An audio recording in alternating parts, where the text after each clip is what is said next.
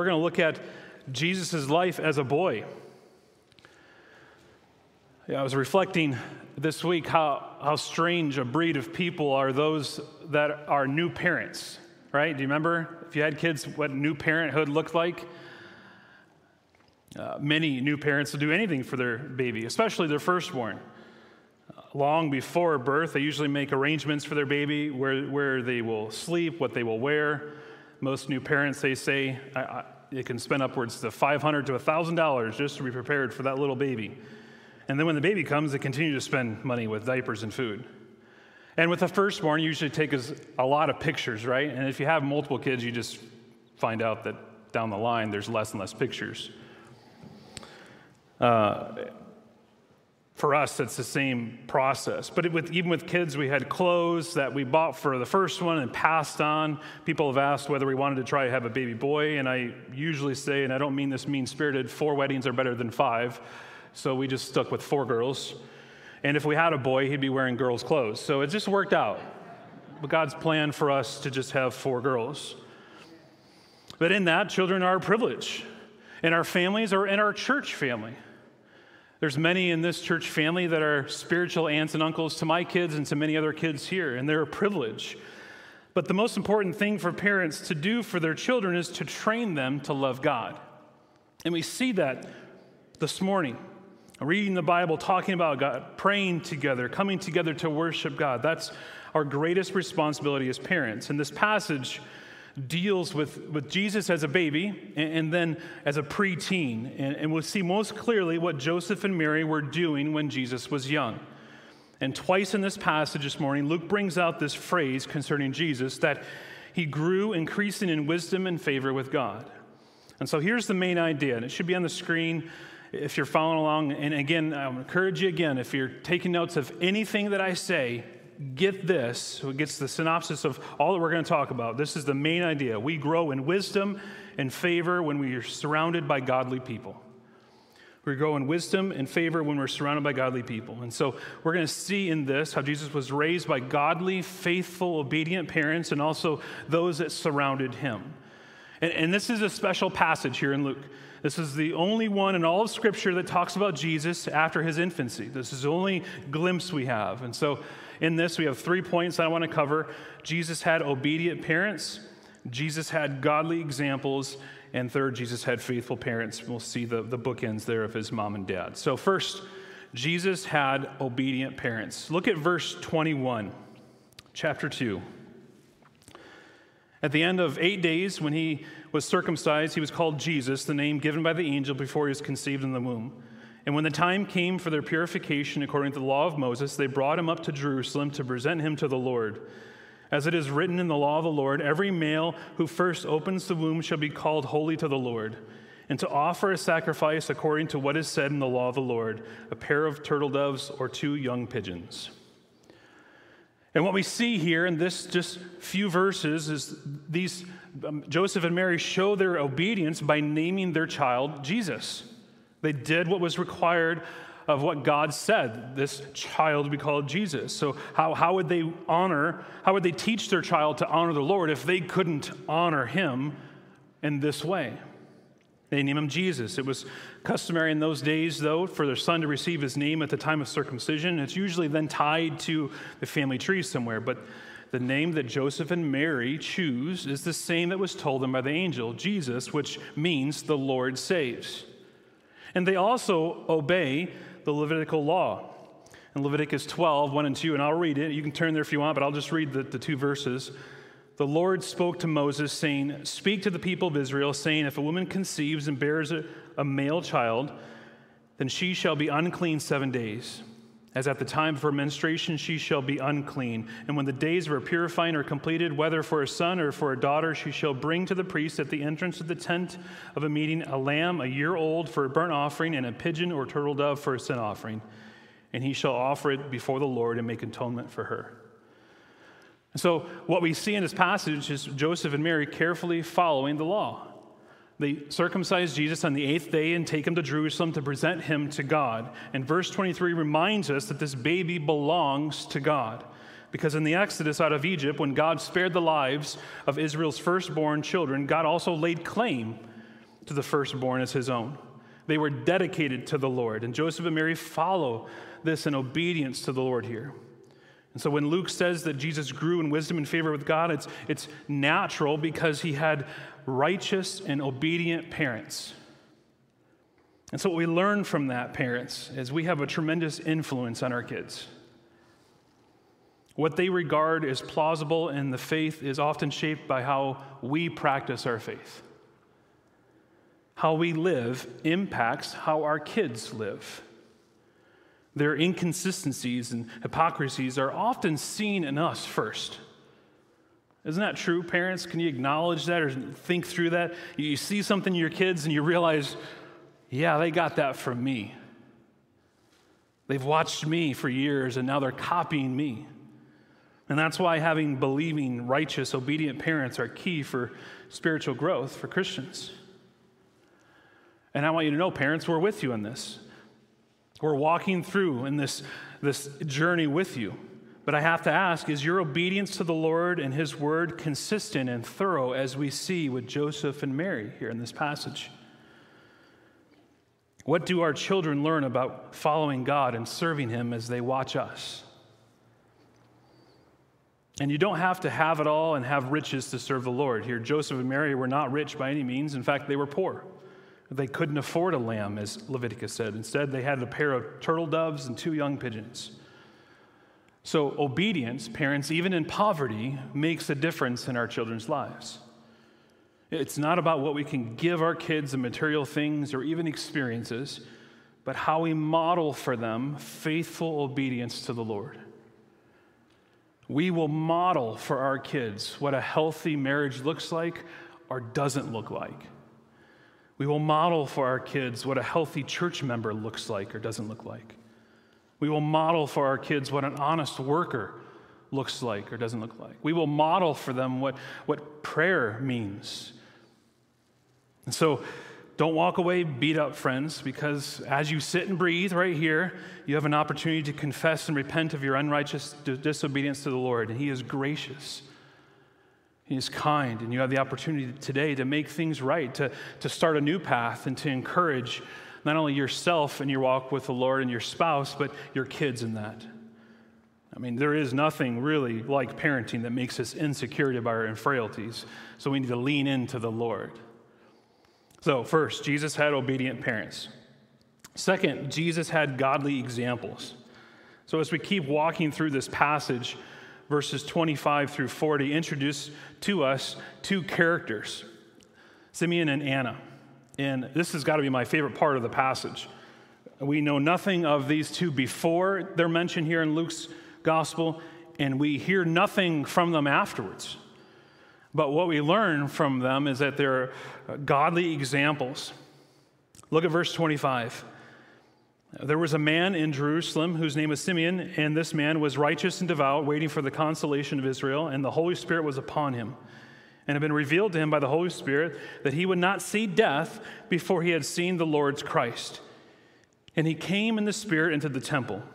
And when the parents brought in the child Jesus to do for him according to the custom of the law, he took him up in his arms and blessed God and said, Lord, now you are letting your servant depart in peace according to your word, for my eyes have seen your salvation that you have prepared in the presence of all peoples, a light for revelation to the Gentiles and for glory to your people Israel.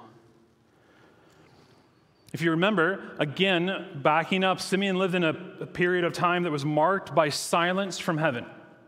As we come into the Gospel of Luke, as we close the last Old Testament book of Malachi, there had been 400 years of silence from God. 400 years. Think back 400 years in our history. How long ago is 400 years? 1620. Do you know what happens in August of 1620? The Mayflower set sail. 400 years ago, next month. So there was no America in 1620. No French Revolution, no American Revolution, no Industrial Revolution. There was no electricity, no vehicles, no airplanes, no iPhones. 400 years ago. No world wars. So a lot of things can happen in 400 years. So you can imagine what 400 years of silence would do to God's people. zeal for God might have all been extinguished in 400 years. People most likely were interested in the latest decrees from Rome than the promises of God. And it's encouraging that God doesn't leave himself without a witness. He never does. His people may be small and seemingly insignificant, but the gates of hell will never overcome God's church. The church may be pushed to the sidelines in a domineering culture, but it will never die, Jesus said. There was a man named Lot in Sodom. There was an Obadiah in Ahab's household, a Daniel in Babylon, a Jeremiah in Zedekiah's court, and here in the midst of Pharisees and Sadducees, there is a Simeon. He was a righteous and devout man. Luke says, waiting for the consolation of Israel. And we see in Simeon that God will not forget his people. Simeon was an old man when we learn of him, and he spends most of his life looking, Luke says, for the consolation of Israel, the, the comfort of his people.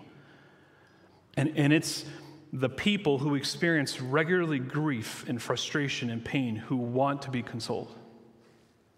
The word consolation had been used in the Old Testament. It was here to call attention to God's people of the hope of the coming Messiah. And those Jews would have groaned in times of bondage and wept in times of exile and were presently under the thumb of Rome and were looking for, to heaven for relief.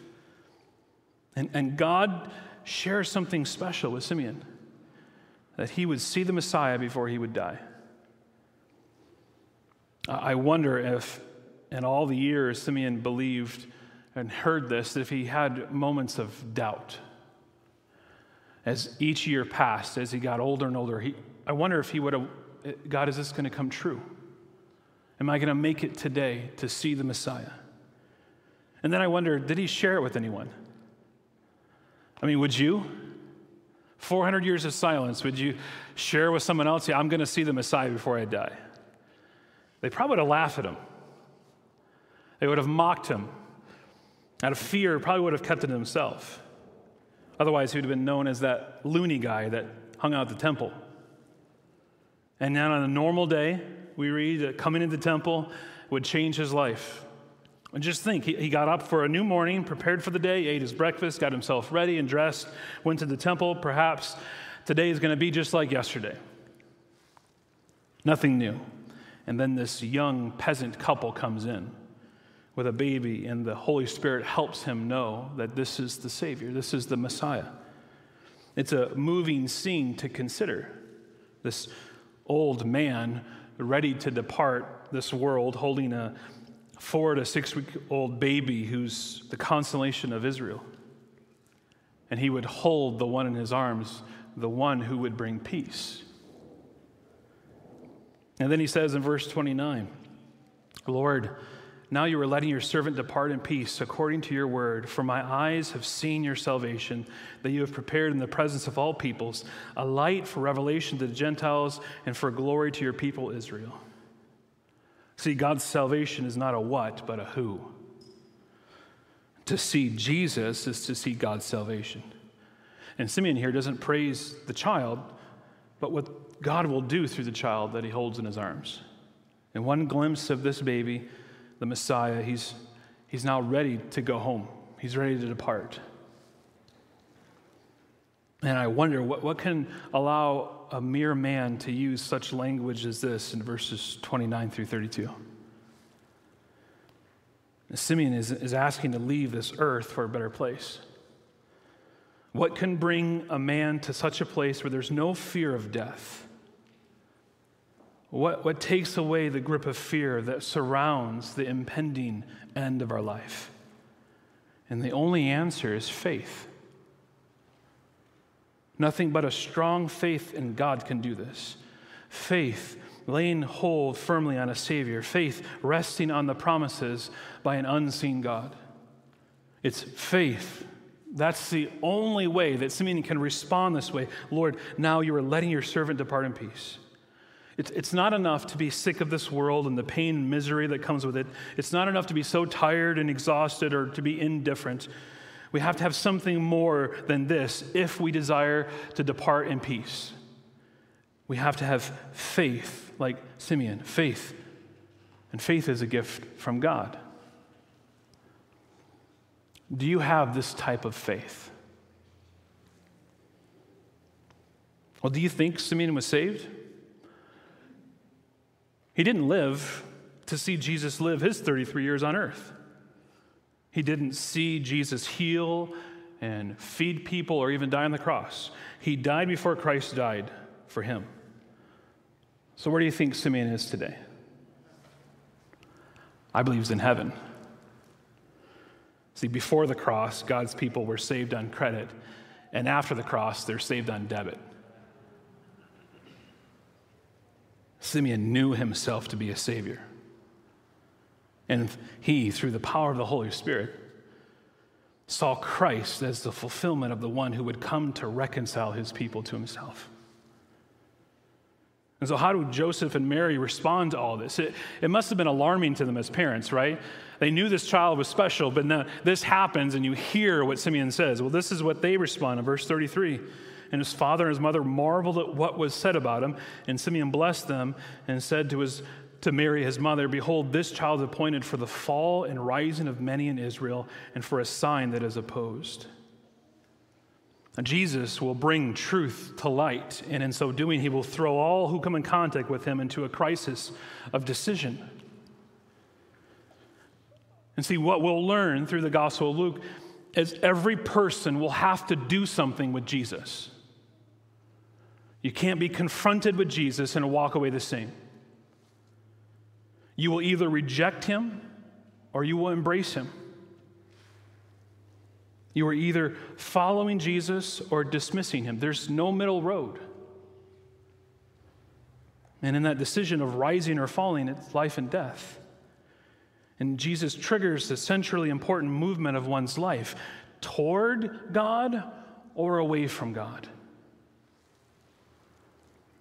And as much as we want to join Jesus in the positive, in the easy, in the blessings, the inescapable fact that I was reminded of this week is that anyone who turns on the light will create shadows. Jesus will be a light, and the religious leaders will hate him. They will despise him. They will slander him. And they will seek out to quiet him and then kill him.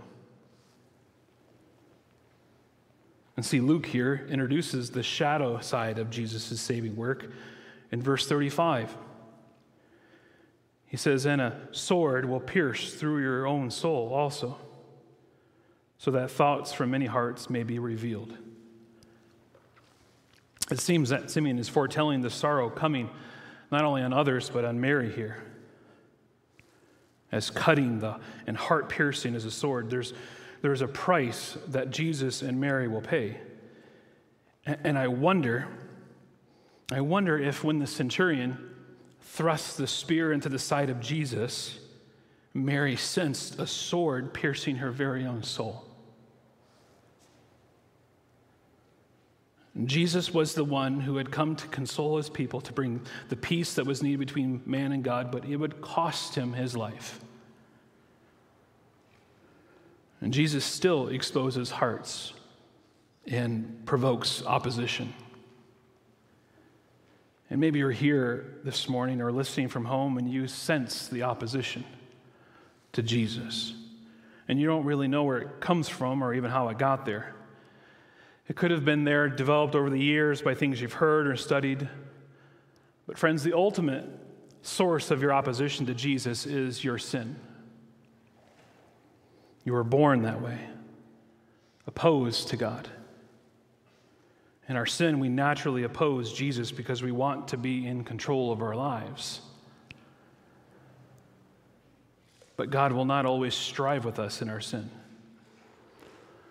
There will come a day when we won't endeavor any longer. That's why He sent a Savior. He sent His Son to die for our sins. And friends, Jesus is a Savior you either love or you hate. And the cross shows us how he feels about us. He loves us. And unbelief and rejection of Jesus shows you don't love him, but you hate him. And for our hate, we deserve eternal death, separated from God. But God, in His grace, has given you another day, another opportunity for you to turn from your sin and to trust in Christ alone. And so I encourage you, friends, to, to choose Christ, believe in Him so that you be saved.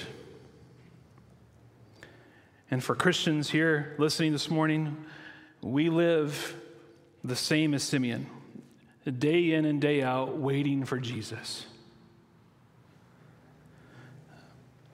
Charles Spurgeon used to have a plaque above his door that said, Perhaps today. That would remind him every time he walked out of the hope. Perhaps today. Perhaps today we will see Jesus. He is the one worth waiting for.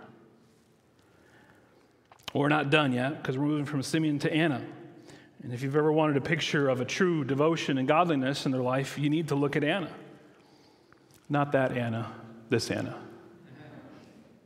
Verse 36 And there was a prophetess, Anna, the daughter of Phanuel, the tribe of Asher. She was advanced in years, having lived with her husband seven years from when she was a virgin, and then as a widow until she was 84. She did not depart from the temple, worshiping with fasting and prayer night and day. And coming up to that very hour, she began to give thanks to God and to speak of him to all who were waiting for the redemption of Jerusalem. What we learn here, Anna was a prophetess. She was, she was not a pastor, she was not a priest. She was a gifted woman who spoke to God's people about God's word. And we're not sure of her age. If my math is correct, if Anna was married at the age of 12 or 14, which was common, plus seven years of marriage, and then living 84 years as a widow, she would have been at least 103 to 105. And Luke says that she spent the majority of her life in the singular devotion to the things of God. It says she didn't depart from the temple. She loved being around God's people. And she was someone of great self denial. She was a woman of much fasting and prayer. It says day and night. And we shouldn't discount a life of quiet service to the Lord because this is what we find in Anna and the blessing that comes to her. And she comes that day to see Simeon blessing this young family. She witnesses her Lord because she was there faithfully. And what we find here in Anna's life is a heart that's grateful. And the Christian heart should be a grateful heart. But I want to kindly and graciously give some admonishment to the older saints of our church family. Because sometimes age has a way of making people bitter rather than grateful. I know that many have experienced much grief and pain in their years, but those experiences as a Christian should soften us to the Lord. But for some, it's hardened you to God and toward others.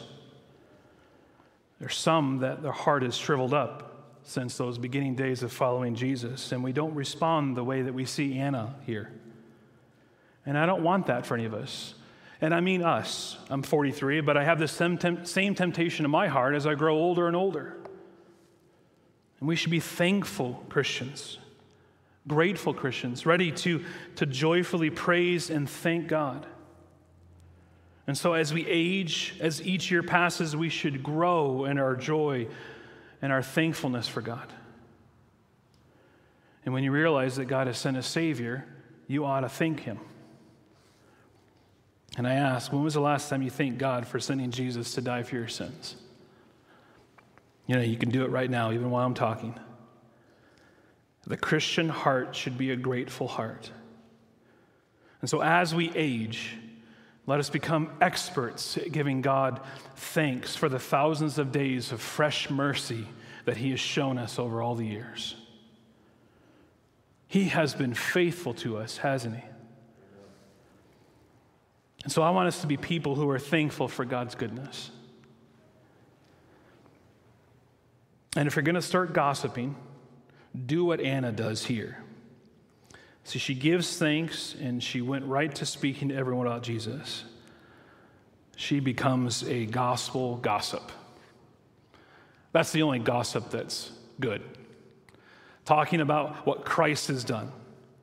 See, if you believe the gospel, you should tell others. Start in your own home, one one another, each morning, reminding each other of, of what Christ has done for us. And then, as Anna here is just a fantastic example of continuing on. I mean, she, she proves to us that you never age out of worship. Right? There's never a time where you just say, I'm done with that. She just continues on until the Lord takes her home. And there are women like Anna in our midst, in our church family, and I praise God for them. And I pray that we'll have more and more as the years go on. Well, verse 39 here, at the end of the section, and when they had performed everything according to the law of the Lord, they returned to Galilee to their town of Nazareth, and the child grew and became strong, filled with wisdom, and the favor of God was upon him. So Jesus had godly examples. The last is Jesus had faithful parents. so imagine with Joseph and Mary, you have been entrusted with the Messiah, which in itself is a huge thing, right? It's one thing just to be entrusted with a child, but then realize this is the Messiah that they've given to him, and then you lose him for three days. That's what this next section is here. And it's curious, I find it curious at least, because this is the only part of Scripture that we find this out of Jesus as right before a teenager. Look at verse 41. Now, his parents went to Jerusalem every year at the feast of the Passover. And see, here you see the faithfulness and obedience of Joseph and Mary again. Verse 42 And when he was 12 years old, they went up according to the custom. And when the feast was ended, as they were returning, the boy Jesus stayed behind in Jerusalem. His parents did not know it, but supposing him to be in the group, they went a day's journey, but then they began to search for him among their relatives and acquaintances. See, at this time they would travel in such large caravans, it would be easy to have him be a part of another set of a group there in that, in that group. Uh, I remember being left at church once when I was young but I don't think I've done it for my kids yet. But that's what we see here. And they realize that he's not there. A day's journey, and they realize Jesus isn't there. Verse 45 And when they did not find him, they returned to Jerusalem searching for him. After three days, they found him in the temple, sitting among the teachers, listening to them and asking them questions. And all who heard him were amazed at his understanding and his answers. We're not sure if it was three days, it could have been as much as five days. Anyways, there's multiple days where Joseph and Mary have lost Jesus. And they find him eventually back in the temple. And I can only imagine what it would have been like for those men to have a theological discussion with the Son of God at 12. I just want to be a fly in that wall. God is omniscient, meaning he knows everything there's, there is to know. And we, we, we also learn that Jesus had a divine nature. So, does that mean that Jesus knew everything? Well, it's complicated, actually. Touching his divine nature, Jesus knows everything, but touching his human nature, he was not able to know everything. And we understand here in Luke that Jesus learned things. He's, he repeats this multiple times filled and increasing with wisdom. Jesus is, is growing. There are even th- some things later that he declared that he did not know in Mark 13 32. But concerning that day or hour, no one knows, not even the angels in heaven, nor the Son, but only the Father. Jesus was divine and human. And when Jesus was hungry and when he was tired, there were manifestations of his humanity. But there are times in his earthly ministry, even when Jesus displayed supernatural knowledge, a knowledge above and beyond what is accessible to human insight. So even though the two natures of Jesus are united, they still are distinct from each other. And so for Jesus to be in the temple discussing theology, listening and asking questions should not be confusing. In his humanity, he's growing in his wisdom. But there have been stories as try to explain Jesus as a boy that are outside of Scripture. I don't know if you've ever read, uh, this is a story that was written just a few years after the New Testament was, was completed, called The Infancy of the Gospel of Thomas. And it was just plain nuts to read. I won't read the whole thing, it's very short, but the author states in this story that the missing years of Jesus' life were filled with all these crazy exploits of this 12 year old boy. He, he portrays a child who has this miraculous power to form birds from mud, and when another boy comes and messes with him, Jesus speaks a curse, and the boy shrivels up and dies. And the portrait of this tale is just so far outside of Scripture is that this 12 year old of powerful, uh, uh, magician like, that goes with his power to do whatever he wants. Self indulgence is, is, basically the story. And it's not true. It's not what we find of Jesus in the other portions of Scripture. That's why, that's why I find this curious and important that Luke includes this, because this is the only glimpse of Jesus as a boy. And it's not as a magician who performs tricks. He says it's a boy who, sitting among the teachers, listening to them and asking them questions. And all that were heard him were amazed at his understanding his answers. And when his parents saw him, they were astonished. There, there seems to be a faith that Joseph and Mary have in their 12 year old son, Jesus. I mean, for them to not notice Jesus was gone for a day. That's like driving from Puyallup to Eugene, Oregon, and realizing, oops, we don't have Jesus. And you turn around. If they believed Jesus to be an irresponsible child, they probably wouldn't have gone a whole day until they found him. They trusted him. They believed he had good judgment. So, this tells us that Jesus' motive for staying behind was not careless or disrespectful.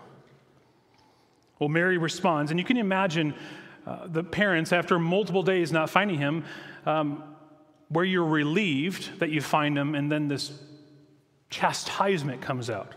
And this is what we have from Mary. His mother said to him, Son, why have you treated us so? Behold, your father and I have been searching for you in great distress. And in verse 49, he said to them, Why were you looking for me? Did you not know that I must be in my father's house? Up to this point, all the signs of Jesus' special nature or mission in the world have been given through others, through, through angels and Mary and Elizabeth and Zechariah and the shepherds and Simeon and Anna. But now Jesus claims it for himself. This is significant. And what we read here in verses 48 and 49 is a, is a gentle yet clear rebuke to his mother. Mary says, his father, his earthly adoptive father, Joseph, had been looking for him, and Jesus seizes on the mention of a father and teaches who his true father is in heaven. And he's, he's saying, This is my real calling, not carpentry. Joseph's house and Joseph's business is not mine. God is my ultimate father, not the carpenter Joseph. I'm going to be back here in some years to show these teachers how I came to fulfill these scriptures. And he's teaching right now. And his words are well chosen. Jesus is not an insensitive or a thoughtless son. If you remember in John's Gospel, chapter 2, uh, when Jesus is attending a wedding with his family and, and they run out of wine, the mother comes to him and she asks him, and, and his response, do you remember his response? He, he responds that it's not his time. All again is a, a gentle rebuke pointing to what he's going to do at the end. And, and, I find it interesting and necessary that he asserts his primacy of, of what his life's going to be like, of his heavenly father and his obedience to him over his earthly family. And Jesus loves his mother very much. He's an excellent son, but he's not a mama's boy. He's showing who he submits to for all of his life. And, and he would submit to his parents. We'll see that in a moment. But his highest submission was to the Father in heaven. And, we see in Jesus his humanity in the temple, not, not in the playground, not in the swimming pool. No, he's, he's seeking to learn from others and to grow in wisdom. And there's no doubt that he was taught by his parents, who, who by Luke's admission were faithful in the teaching of the law and the response to the Word of God. But in that sentence in verse 49, the 12 year old Jesus demonstrates profound understanding of his identity and purpose. I believe in these moments, Jesus is realizing he is the Son of God, but not everyone else gets it. Verse 50 And they did not understand the saying as he spoke to them. I mean, can you blame them? That's hard to understand fully of what's going on here, of its unfolding. But Jesus is making clear that God is his Father. He's making clear that he's part of his Father's business, and it's now his business. He's not being rude. And we know that because the next verse, verse 51, And he went down with them and came to Nazareth and was submissive to them.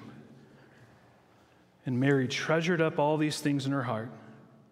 And Jesus increased in wisdom and in stature and in favor with God and man.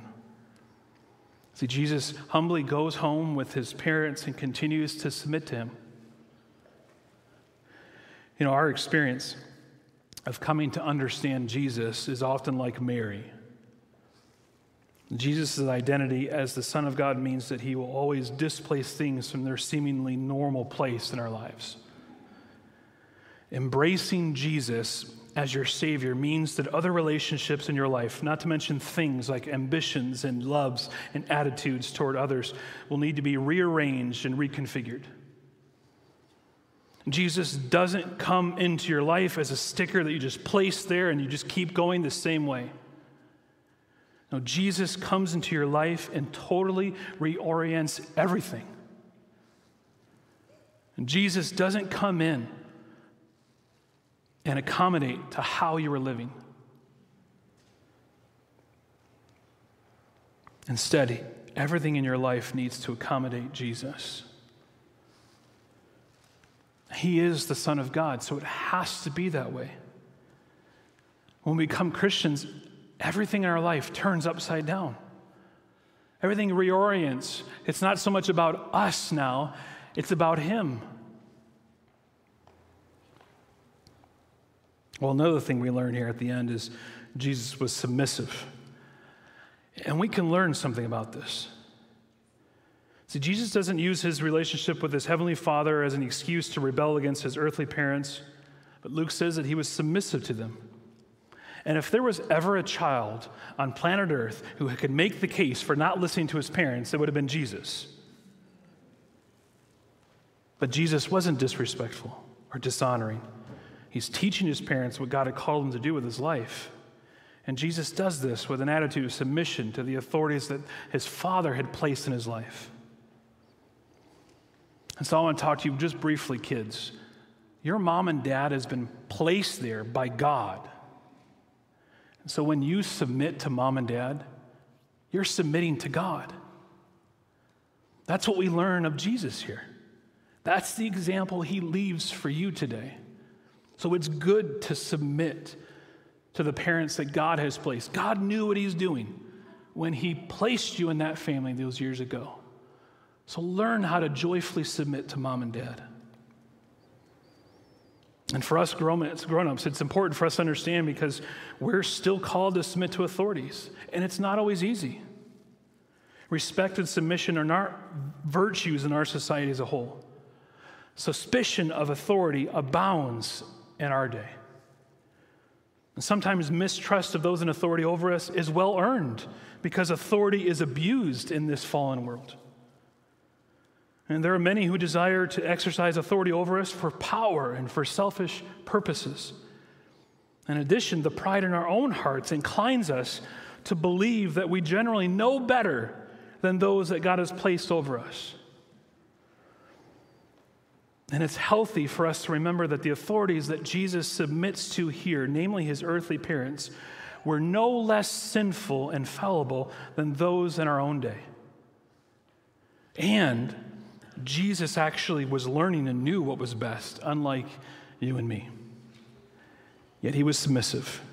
He understood that submission to authorities in his life, limited and fallible, were the way of submitting to his heavenly Father. So we need to learn, we need to grow in this, to think the same way as God would give us strength. In Luke 2:51 may seem insignificant to us at first blush. But friends, in reality, the entirety of our salvation depends on this verse. Why? Because if Jesus had not been obedient to his parents, he would not be perfectly holy, and he could not be a perfect sacrifice for our sins. Everything hinges on the obedience of Jesus. And as a child, he grew into an adult. And our eternity rests on the obedience of Jesus. See, Jesus at 12 was not yet carrying his cross beam to Golgotha, But as he obeys his parents, he walks the path that eventually takes him to that hill. As Paul says, took the form of a servant, being born in the likeness of men, he humbled himself by becoming obedient to the point of death, even death on a cross. And friends, he did this for our salvation. Jesus, the founder and perfecter of our faith, who for the joy that was set before him endured the cross, despising the shame, and is seated at the right hand of the throne of God. says, the author of Hebrews says, for the joy. And we ask, what joy? What was waiting for Jesus on the other side of the cross? And it was the joy of seeing his people forgiven. For the joy was set before him, he endured the cross. So, friends, we grow in wisdom and favor when we are surrounded by godly people. Jesus grew as a boy through the faithfulness and obedience of his parents and by the witness of godly people in his life. And I pray as a church family, we can do the same for each other and for those that follow behind us as we follow Jesus. Let's pray. Father, we thank you for this morning. We thank you for the opportunity to spend time in your word. And we pray that you would give every one of us wisdom and favor as we serve you. This grace that's so needed.